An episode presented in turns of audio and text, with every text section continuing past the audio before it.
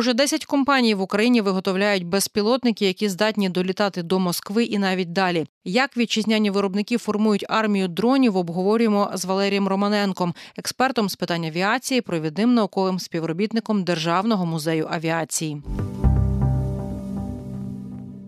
Так багато мови, насправді, про БПЛА і їх виробництво в Україні, їх застосування Україною і так далі.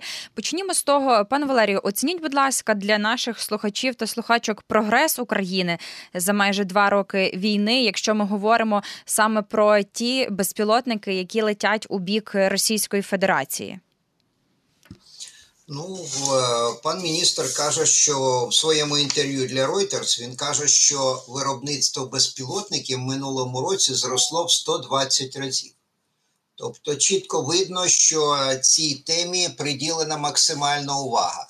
Чому? Бо відомо, що ми не маємо права стріляти по материковій частині Росії з зброї, яку ми отримуємо від наших західних союзників.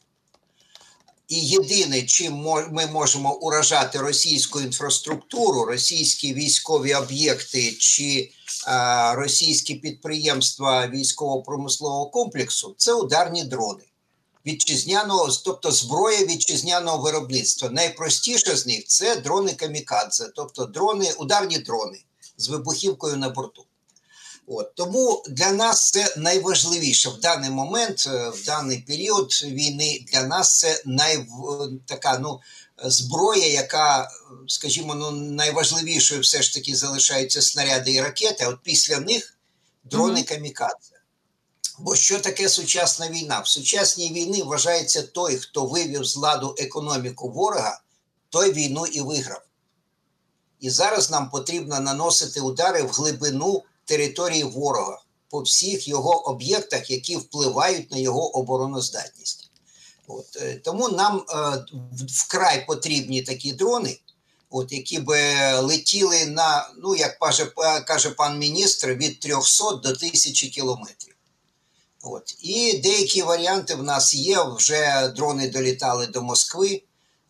Про Енгельс я не кажу, там була переробка старого радянського реактивного безпілотника в дрон.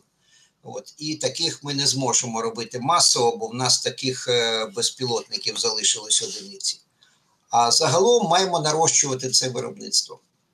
До речі, з приводу ось цих атак саме по нафтових об'єктах на території країни-агресора, є повідомлення зараз в українських медіа, що в ніч на 13 лютого в Москві бачили пожежу, і це пожежа в районі нафтопереробного заводу компанії «Газпромнефть».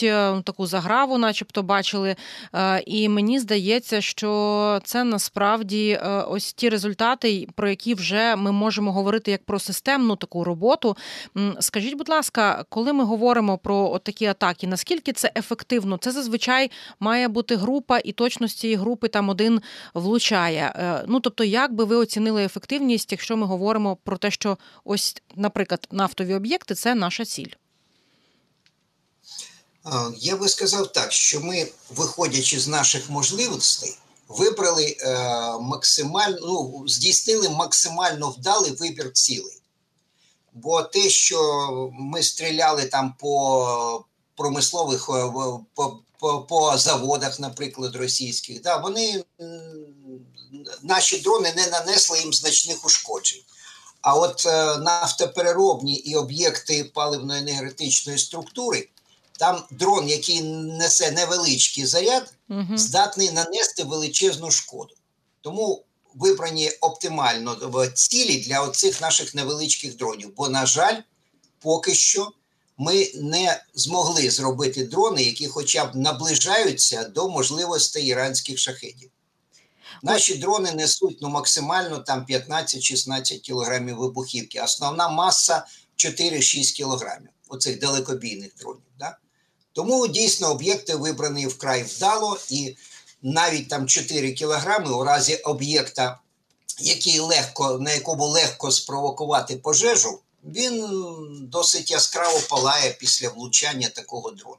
А група чи одиничні дрони, скоріш за все, дійсно групові пуски. Хтось прорветься через ворожу РЕП, через ворожу ППО і влучить по цілі, тому що ми не можемо наводити дрони наші, і ніхто не може наводити дрони на кінцевому етапі траєкторії, коли вже треба здійснювати до наведення чітко в якійсь по цілі, в якийсь пункт, власне, в районі цілі. Ну, тобто, наприклад, якщо це завод, то якийсь по якомусь цеху, який є найважливіший. І от у цьому контексті, чого нам, Україні, слід прагнути? Таких дронів, як Бобер, чи таких, як Байрактар, чи вже згаданий нами шахед у майбутньому виробництві, у нарощенні цього виробництва? Ну, Байрактар вже давно застарів, а ті Байрактари, які планується випускати в Україні, це трішечки не те, що... Ну, не те, що є нагальною потребою для наших Збройних сил. Сам ударні, комбіновані ударно-розвідувальні дрони. Поки що ми не можемо використовувати такі дрони близько лінії фронту. От, бо вони завеликі, неманеврені і занадто дорогі. От, вони по вартості будуть співставні з зенітною ракетою, які там. Ну, навіть будуть перевищувати вартість російських зенітних ракет. Нам наша ціль, наша мета зараз зробити шахед, український шахед. Це ідеальна конструкція, власне, для такого завдання – нищення важливих об'єктів в глибокому тилу ворога. На жаль, поки що Бобер, як я казав, ну, знаєте, наша проблема нашого дронобудування – це двигуни. От. Практично на всіх дронах стоїть двигун ДЛЕ-60 потужністю 7 кінських сил. Ну і вартістю, відповідно, $500. 500 мінус, скажімо, до $500. А на іранських дронах стоїть німецький двигун, який має потужність 50 кінських сил. Відповідно, він може й нести до 50 кілограмів вибухівки. От. Ну, забезпечуючи при цьому і дальність, і можливість встановлення... Да, досить такого, ну не те щоб складного, а досить ефективного обладнання для подолання із зони ППО, хоча останнім часом вони вже з великими труднощами долають нашу зону протиповітряної оборони. От. Але це все ж таки конструкція, яка більш вдала, ніж те, що зараз ми маємо і те, що ми використовуємо.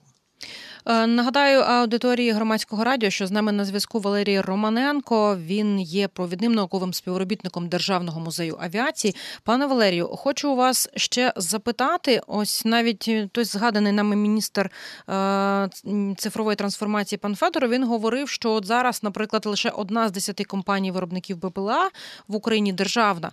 На вашу думку, те, що у нас якраз переважають саме приватні виробники, які це нам дає переваги? Гнучкість і, крім того, так би мовити, ну гнучкість в якому сенсі? Ми можемо вибирати, хто з них найкращий, і давати йому якісь, ну, найсмачніші, скажімо, замовлення. От. Там зараз, крім того, ми можемо вибирати різні дрони. Наприклад, нам потрібні дрони і типу шахеда, а також дрони типу меншого шахеда. Там є в основному росіяни використовують 136-й шахед, а в них є ще більш дешевий 131-й шахед, який застосовують в основному для об'єктів, ну скажімо так, менших розмірів і крім того, для відволікання протиповітряної оборони. От деякі дрони в нас, наприклад, той, що назвали IQ-400, да? Цей дрон лише для відволікання протиповітряної оборони. Але фірма-виробник каже, що вона здатна випускати до 500 таких дронів на місяць. От. Але чи вони долетять до цілі і, скажімо так, ну, нанесуть їй такою вагою, якою вони можуть нести на борту, такою вагою вибухівки, нанесуть їй серйозні ушкодження, ну це навряд. Але відволікати протиповітряну оборону – це... загалом для них прекрасне завдання. От. Тобто ми можемо вибирати кілька дронів, які нам будуть виконувати різні завдання. Бо, знову ще раз скажу, робити універсальний дрон – це тупіковий шлях. Всі ці дрони мають бути спеціалізовані, вузько спеціалізовані. Робити дрон, який буде одночасно і розвідником, і камікадзе, і баражуючим – це... ну, не призведе до отримання належних результатів. Я хочу, пане Валерію, все-таки у вас уточнити. Мені не хочеться вірити, що українські інженери, українські розробники не здатні зробити двигун настільки потужний, як, наприклад, як ви згадали, оцей німецький двигун на 50 кінських сил, який є у іранському шахеді, який використовує країна-агресор. В чому проблема? Чому ми не можемо, не знаю, скалькувати і просто зробити щось подібне? Чи це задорого і не виходить от поєднати так потрібні нам і дешевизну, наприклад, і масовість, і потужність двигуна? Ну, а нащо? Ми можемо такі двигуни закупити, наприклад, в Німеччині, Лімбах. Ну, вони дорожчі, да, але ж іранці йдуть на це. От, вони організували у себе ліцензійне виробництво. Я перше, що зробив, це б організував у нас або ліцензійне, або викруткове виробництво цих двигунів. У нас же є підприємства, які загалом випускали не дуже потужні авіаційні двигуни, скажімо, і потужні авіаційні двигуни. От. Тобто треба розгорнути просто ліцензійне або викруткове виробництво. А можете розшифрувати, пане Валерію, викруткове це яке для нашої аудиторії? І для нас? Це коли поставляють основні компоненти двигуна, да? А ми робимо якісь там, більш прості елементи цього двигуна, і все в нас просто лінія збірки. Так як ми автомобілі випускали. Зрозуміло. Це викруткове виробництво, да, називається. От таким чином ми дефіцит серйозних авіаційних двигунів, бо те, що використовуємо ми зараз, це авіамодельні двигуни малої потужності. А потрібні авіаційні двигуни, які здатні забезпечити дрону і високу швидкість для більш швидкого проходження російських зон ураження. Яку швидкість забезпечена цьому дрону. І крім того, можливість нести достойний, скажімо так, 50-60 кілограмів вибухівки. Бо колись Укроборонпром писав про 75 кілограмів вибухівки. Двигун потужністю 7 кінських сил, напевне, не зможе підняти 75 кілограмів вибухівки, нести 75 кіло вибухівки на борту. Так, звичайно. І крім того, ми поговорили вже і говоримо про багато БПЛА, але все-таки розуміємо, що найбільшою популярністю і, мабуть, найбільше на слуху у нас всіх, хто користується соцмережами, хто дивиться телевізор, хто слухає громадське радіо і той самий ранок, користуються маленькі і дешеві FPV-дрони, так, на які і ми самі розбираємо, і самі донатимо, організовуємо збори і так далі. І фактично це не йдеться про якусь одну конкретну модель безпілотника, так, мається на увазі різні ударні апарати, які мають здатність транслювати відео в онлайн-режимі на спеціальні окуляри оператора, а не на його планшет чи ноутбук. Чи достатнє зростання виробництва саме таких дронів в Україні, на вашу думку? Тут у нас класна ситуація. Тут дійсно виробництво зростає, і дрони, мало того, що вони, скажімо, в великій кількості виробляються, зростає їх, так би мовити, можливості, так? От деякі дорогі FPV-дрони, чи дешеві, значить, дрони пілотовані, да? Вони вже мають можливості автоматичного донаведення. Тобто оператору досить на кінцевому етапі позначити хрестиком ціль і кинути управління дроном. І він вже сам буде наводитись. Тобто тут зростає і кількість, і якість, і можливості, і безпека для оператора. Бо чим довше оператор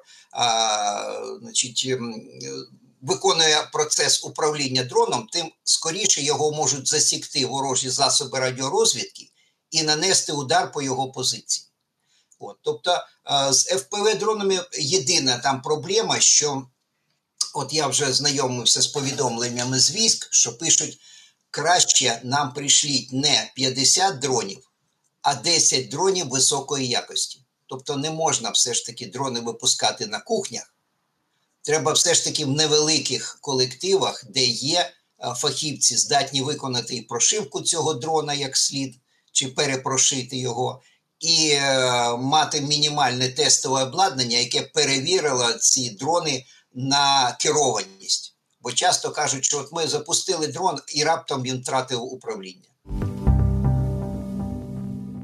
Це була розмова про те, що уже 10 компаній в Україні виготовляють безпілотники, які здатні долітати до Москви і навіть далі. Як працюють вітчизняні виробники БПЛА, обговорили з Валерієм Романенком, експертом з питань авіації та провідним науковим співробітником Державного музею авіації.